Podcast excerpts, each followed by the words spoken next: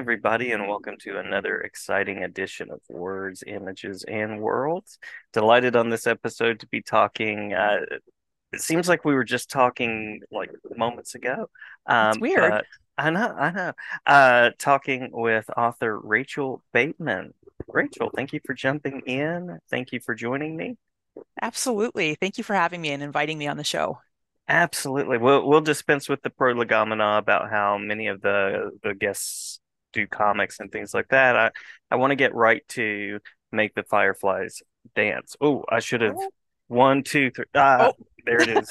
Our timing was off, but we've That's got right. it. That's right. Um, so delighted to share about this book, and uh, love the the weaving together of several things that are at work here. Um, one of those being the, the family story, the family dynamic that uh, supports part of the narrative, the story of a character who is sort of this aspiring filmmaker, love film, and uh, I'm not always a romance reader, but the, the romance angle worked well in the book, and all of those things came together really nicely. So thank you. Um, yeah, absolutely. Absolutely. Um, so we, we could talk more about the book in a short while, but I typically like to ask, and again, I think it's the, the English teacher in me that is always curious, what's led you to this world of creating, and what connects you to the written word? Um. Without trying to take up too much time, because I tend to be wordy. Um, like a lot of authors, I wrote when I was a kid. Like my first book was basically fan fiction of the nineteen eighty-eight version of The Blob. Um, I watched it when I was way too young. I was like seven, and I wrote my own fanfic, like walking around my backyard. Um, but then as I got older, I was super into the sciences. My high school years and my college years were all about science. Um, And then I, I went to massage therapy school, and right at the end, right before I started my career, I destroyed my shoulder and had to have it reconstructed. Mm. And when I was like doped up on all the medication, all the drugs afterwards, I couldn't sleep. So I took my sister's computer because I didn't have one, and just started writing. Um, and it was terrible because I was on so many drugs, and but it reminded me how much I loved it. And it just kind of snowballed from there. And and pretty soon I was writing my own books. I love it. I love uh, a rust to roses, um, ashes to light sort of story of something that could have been a major setback, that but that has led you on this path. Love that. Yeah. Yeah. And I I, I love the path I'm on. So um, while I didn't like doing the surgery, and I really didn't like paying for the surgery, I'm glad it happened. Yeah. Yeah. Um, and, and now you have a book, a couple of books, right? But that are yep. out into the world, um, that have been part of this. So trusting the mystery and going with the journey. Yes. Um, exactly. So so what is it like? I, I hesitate to pigeonhole books and say it's a young adult book, it's a middle grade book, it's a this book, it's a that book, because I know so many adults who read widely. Mm-hmm. I know young people who read well beyond when publishers sort of say you're supposed to read this book. So so what's it like to craft for, I'll say, a broad audience? Um, so I was that young adult who never read young adult, um, partly because the category hadn't exploded the, the way it did yet. There were very few there, but I went from like chapter books to Stephen King. Like that was my trajectory. Um, and then it was also shortly after that surgery, my sister got me some books. She worked at a bookstore and brought them for me. And a couple of them were young adult novels. And I was just like, this is amazing. Like the freshness and the newness, and even in really gritty stories, the optimism that you can still have when you have the whole world in front of you is really exciting. Um, I so I just really love that space uh, where everything can be new and exciting, and you're experiencing so many firsts in life still. Um, so I just kind of fell in love with that that world. Yeah, the the review on the cover says a wonderful feel-good novel of delirious first kisses. Um, yes. So when you mentioned the the first. Uh, That just made me think of that immediately. Yeah, a lot, a lot of first kisses in this one, weirdly. Yes. It works. It works. Um, Yeah. So I've said a little bit about the book, and as I mentioned, I'm not I'm not a spoiler kind of person. I, I don't share too much about books, um, but anything as far as the the way the book has come together that you'd like to share about. And then I also wanted to ask you about the dedication, if it's okay to to talk about that. Um, Absolutely. Yeah, because I'm I'm always curious. Um, about it says the back road best backroads companion I could have asked for while plotting this book, even if you did sleep the entire time. I love you, Rooster. So yes. I, I'm guessing you have a pet rooster is what I'm guessing. I, I do. I actually have several roosters. This one, however, is my six-year-old son. Oh, um, love it. Love who, it. we had we called him Rooster since he was born, um, for no real reason. Uh, I did learn when he was five, when he said something that he didn't know his real middle name because he legitimately thought it was Rooster. So we had to correct that. Um, but just to give the kind of the background of where this came from. Um, and it also kind of encompasses an explanation of how it ended without telling you how it ends. No spoilers. um, I write when Someone Else's Summer came out, which was my book before this. Um, I had Holden, my six-year-old, three months before it came out, um, and that is Rooster. And I was pregnant with him while I was doing edits on that book, and it was really hard, and I couldn't create anything new that whole time. And I talked to some other author friends of mine who are also mothers, and they said, this is totally normal. Like, I couldn't write when I was pregnant either, because I wasn't trying to write when I was pregnant with my first, so I'd never experienced that. And they said, you know, when you have him, it'll be fine. It'll come back. So I was like, okay, I can ride this out. And then he was born and it didn't come back and it didn't come back and it didn't come back for like two and a half years. I just struggled starting. And uh, I mean, I'm a writing coach like, and, and like my whole shtick isn't like coaching the, the craft, but coaching people with imposter syndrome and getting out of their own way. And here I was like, it was years and I just, I couldn't get through that block. And then, um, one day, shortly after he turned two, I was driving to pick up my other kid at school. And for some reason, I started thinking about this short story I read like fifteen years ago when I was in college called The Kiss by Anton Chekhov. Mm-hmm. And, mm-hmm. and Make the Fireflies Dance is a modern reimagining of The Kiss. And the reason I... I was thinking about it is because I read it fifteen years previous and the ending made me so mad and so dissatisfied that I was like, I need to tell this differently, but I need to honor what actually happened in that story too. And I know some people are unhappy about a certain aspect of the ending of Make the Fireflies Dance. Um, and that is what I kept true to The Kiss. Um, but I tried to have a more fulfilling journey for the main character than I felt like I got in that story. And and I recognize how arrogant it sounds to be like, I'm going to do better than Anton Chekhov, but but I had a lot more room. His was a short story. I mm-hmm. had eighty thousand words. I had a lot more room. Mm-hmm. So, so that's how it happened. Um, as far as the dedication, when I am figuring out a book, I just drive the back roads. I live in the middle of Montana. There's a lot of back roads, a lot of places to go.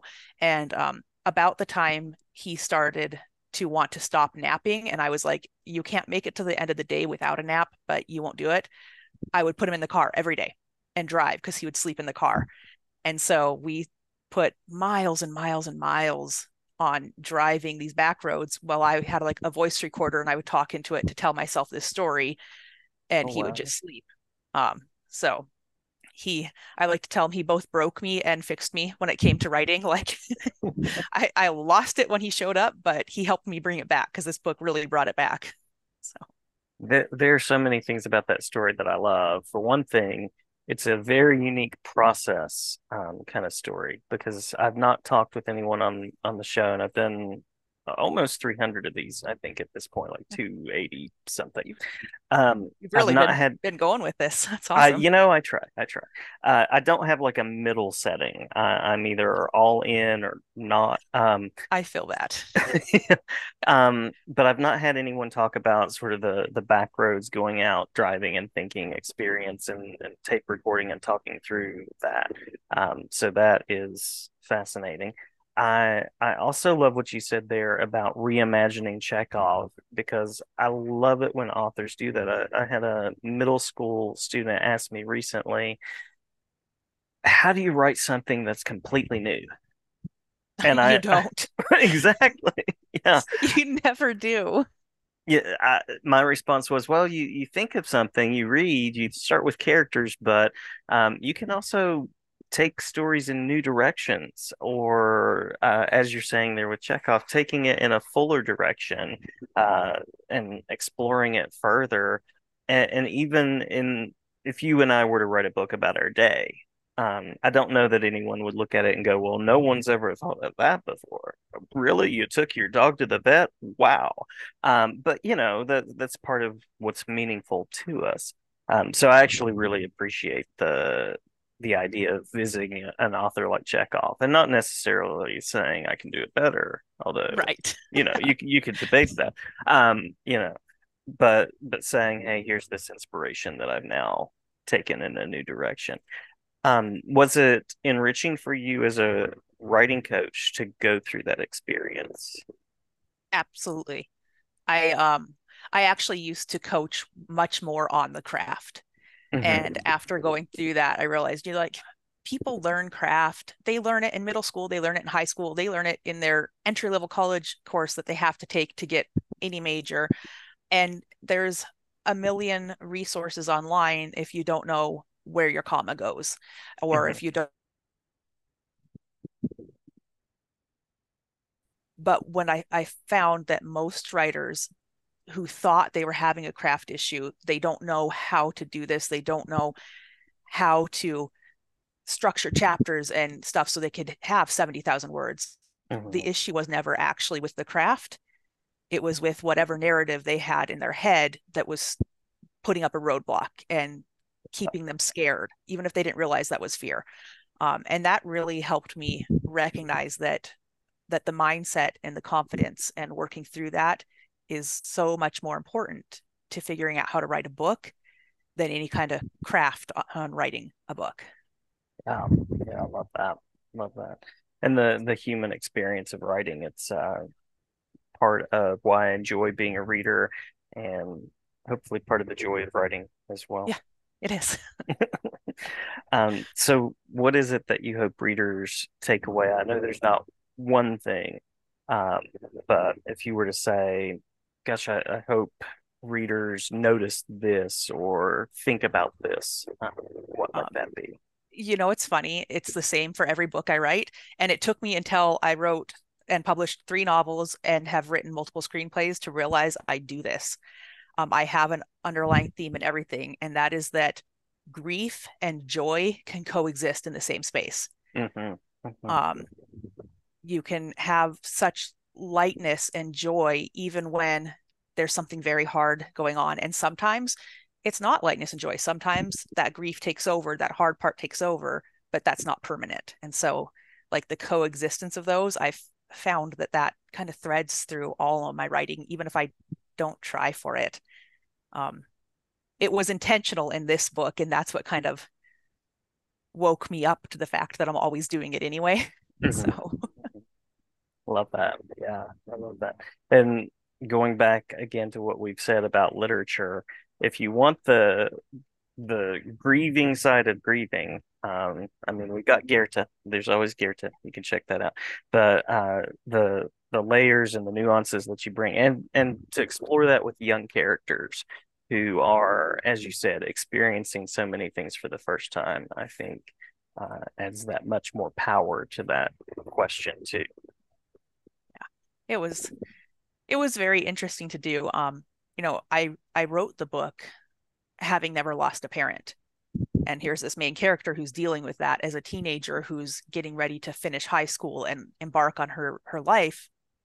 But in between when I wrote it and when I finished edits, my stepdad died. Mm-hmm.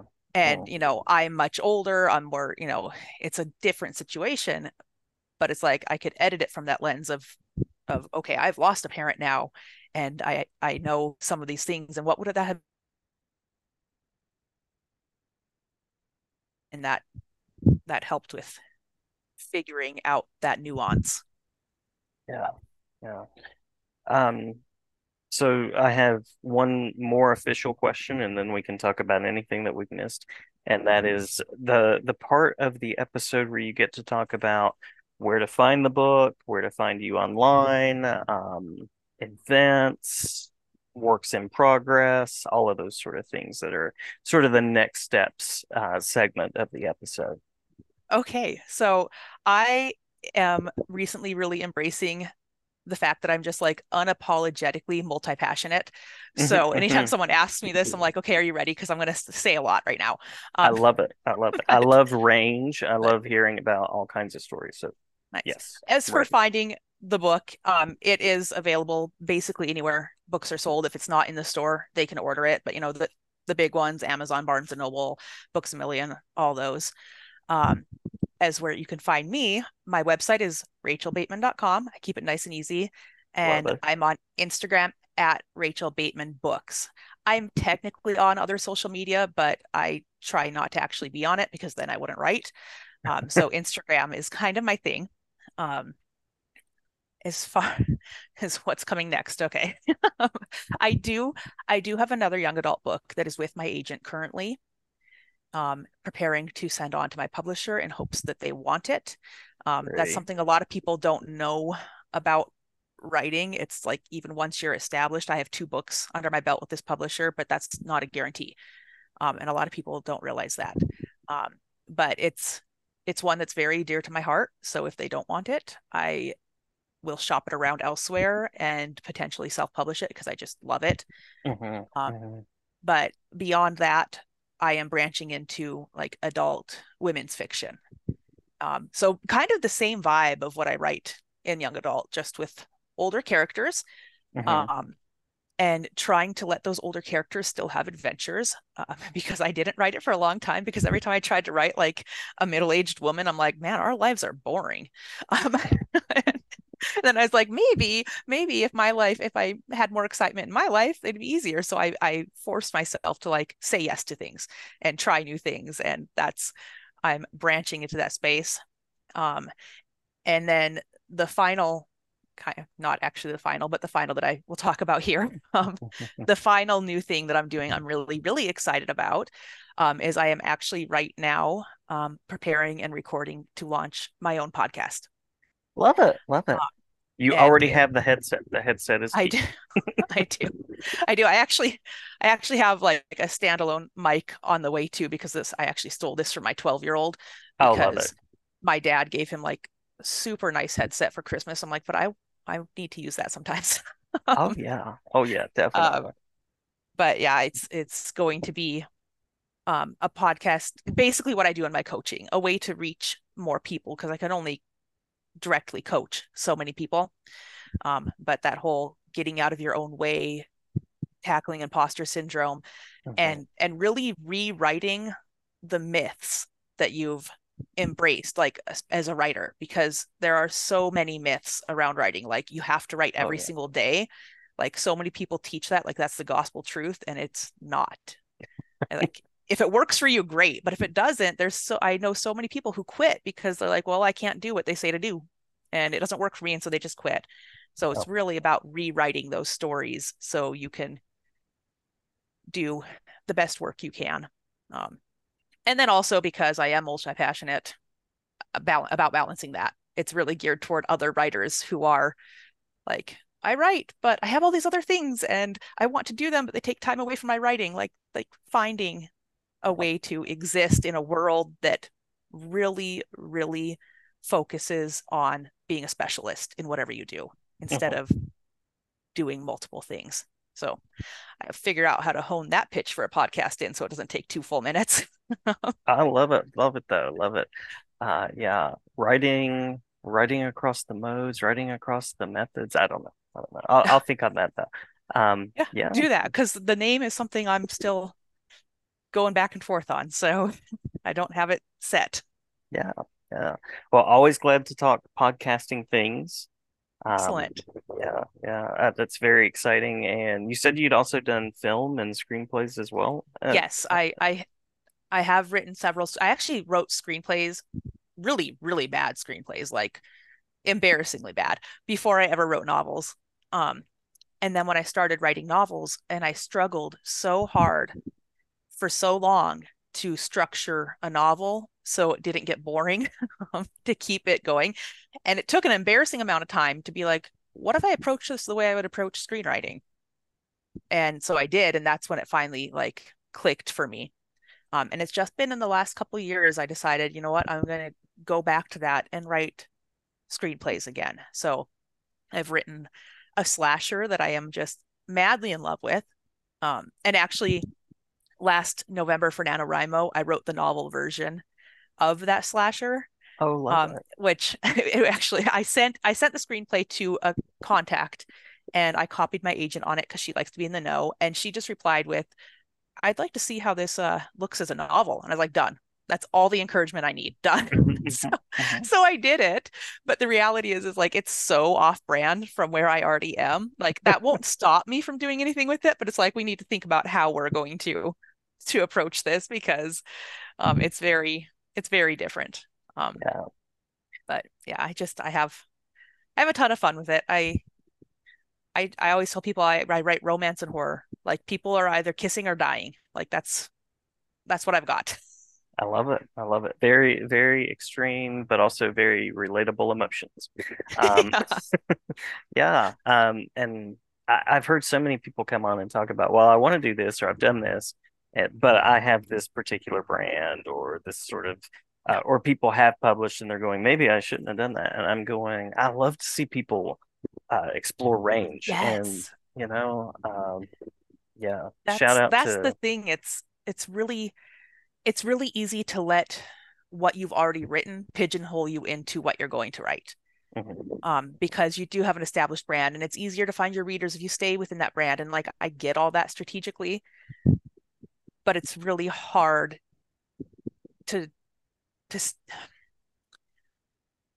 I'm trying to figure out how to word this. You don't, I, people like me, I'm not saying everyone's like this, don't want to do that always. Mm-hmm, like mm-hmm. I want to explore other things. So it's just a matter of like, okay, we can do this. Let's just figure out the best way to do this. So it's not just like throwing spaghetti at a wall. Right. Um, but you were going to give a shout out to someone, and then I totally talked right over you. So. Oh, no, no, you're good. You're good. Um, I was just going to say Stephen King and the Bachman books. Oh, you know, that's yes. like classic. Yeah, like expanding range right there. And and then as he wanna... got so popular, he could just do Stephen King, and it doesn't matter if he's writing hard horror or fantasy, or like Joyland was this like wonderful coming of age with a little bit of ghostly stuff in the background, but mm-hmm. mostly it was coming of age. Like he can write all over the place. Um, I really love uh, because you see this in the indie world a lot, because I'm hybrid. My first book was self-published. Um, mm-hmm. You see in the indie world a lot, you really, really need to have a strong niche. And if you're going to break off from that, have a different pen name. Mm-hmm. And, mm-hmm. and it's like, I get that from a, like a marketing sense, but that just sounds exhausting.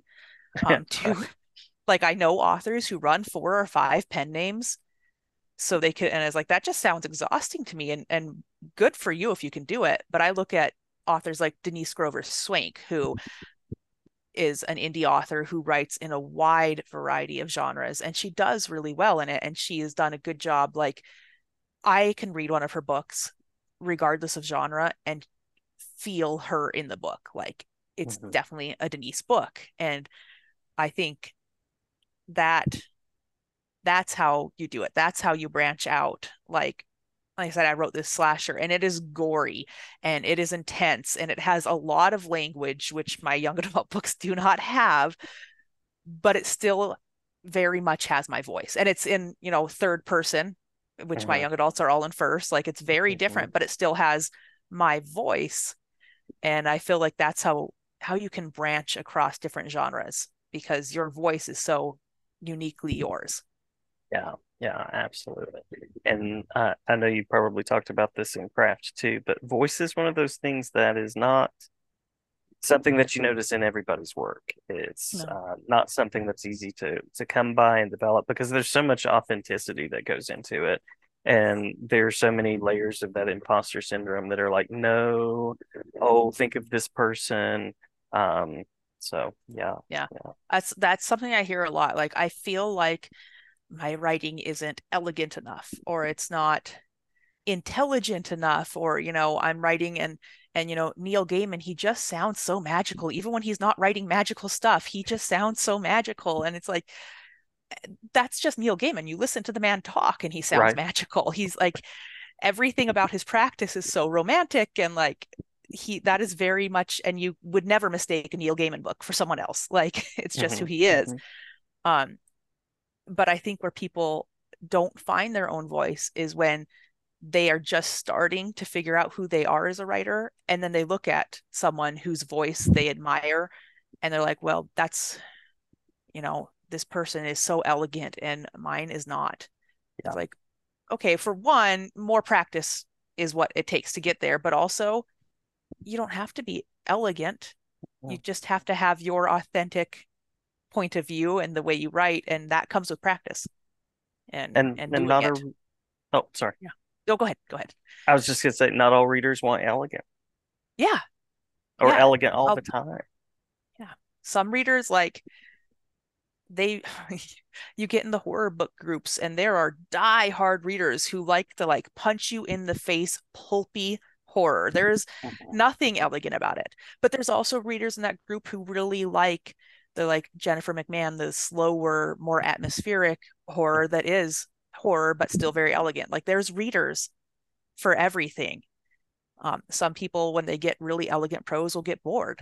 And um and some people don't like Neil Gaiman's voice. That's weird to me, but there are people who are like, yeah. I just can't do it. I can't get into it. Um, I'm not one so. of those people. I really, yeah. I, I, I, I play, do too. play Neil Gaiman in my classroom. I'm like, enjoy this. Yes, um, I, I am also a lover of his his voice, both his spoken word voice and his writing voice. Um, yeah. But but there are people who don't. I've talked to people who, like, I tried multiple of his books and I just can't do it. Um, yeah. And it just shows that, like, there is room for everyone. And if you just keep going until you develop something you like, not that you think is what other people will like, you'll get there. Yeah. Yeah. Thinking about Elmore Leonard, you know, uh, if you're going to go with someone who's not elegant, uh, and not to say that's not a, a, a put down in any way, but for someone who's just like terse prose, Hemingway yes. style, crime based, when the character says something, they say, say. There, there are no, you know, fancy verbs for say. They just said it. Yeah, and just done it. They said something else. Um, that's totally fine too. And there are those days where that hits just right. So, I mean, we were talking about Stephen King earlier, and Stephen King, Tommyknockers is probably a bad example because he was on so many drugs when he wrote that. He said it was like he doesn't remember right, uh, but there's like half a page about all the foods that make this guy fart, right? And people love Stephen King. Like, you can't get much less elegant true than that. Um, but but as a challenge, I think it would be great in a workshop or something to say, can you write about this elegantly? That would fair be, enough that would be a challenge. That would be a good challenge. Um, but yeah, he's he's often not elegant, but he's a phenomenal writer, and he knows how to he knows how to grab a reader and keep them, um and that's not always with elegance. And really, if you look at many books that are hugely popular, you can say the same thing, um which is not bashing on those books. Like, a lot of people like make it sport to bash on Stephanie Meyer and Twilight, right? I don't care how they're written, which are not super elegant. I mean, she's one of those rare overnight successes who that was like, she started doing it. Um, they're not super elegant, but people loved them because she was able to make people care. Um, and that worked. I'm also one of those people who really appreciates her book, little known book. I, I think it's little known, The Chemist. Really enjoyed oh, me The Chemist. Too. Yeah. I feel like it just like came out and no one ever mm-hmm. talked about it. It went totally under the radar. I listened to it on audio and I thought it was delightful. Mm-hmm, mm-hmm. My wife and I both read it and we were like, this is great. And then we never heard anything else about yeah. it. Um, because there were no vampires or yeah, uh, I think alien it was hosts or anything. Really, yeah. I think it was hard for her after having, not single-handedly, but had a huge part in exploding the Y A category. It was mm-hmm. hard for her to move out of the Y A category. Yeah. Um, which is unfortunate because The Chemist was fabulous, I thought. Um, and well also done. It moved out of that paranormal space too, which like it was a big, it was a big leap. And I, I wish it got more love because um, I think even the people that, that are really anti-Twilight, I think there's stuff there for them to like in The Chemist. Oh yeah. Okay. Well, and, and with some streaming network, I don't know who's doing it, but um, once the writer's strike and the actor's strike are um, oh, no. settled in some way, I hope, um, then there's supposed to be the Twilight series, T V series. And so I'm hoping that Stephanie Meyer gets some nice Oh, I had not attention. Seen that. Yes, yeah. Every everything that came out ten years ago is now being revamped. They have Harry Potter, Hunger Games. Uh, it's it's like that is true. Ago. Um, and, and this is part of getting older too. But hopefully Stephanie Meyer will um have the chance to explore and do some things there as well. But we have we have traveled far. Um, we we have danced away from. I'm going to hold it up one more time. Do you want to see if we can synchronize oh. our books? Yeah, let me let me see which side I'm going to put this on here. Okay. Where am I? Okay. Ready? Yep. Here we go. There it is. Ta-da. Oh, and it disappeared for me. Yours but there disappears. It yes. Um, so I won't yeah. focus because it just wants my face. There we go. Speaking of books, have you read Make the Fireflies Dance? Have you read Weirdly, that one? I've read it a few times. Yes, yeah. Um, so recommending that book, and it is going in, in my classroom library and sharing it with folks and sharing it with my wife as well. And um, Wonderful. Thank, Thank you. Yeah, absolutely. And I'll link the website, which should be popping up again about right now in the video. Somewhere. And um, yeah, thank you so much for taking some time to talk with me. Absolutely. Thanks for having me. I had a ton of fun. Same, same.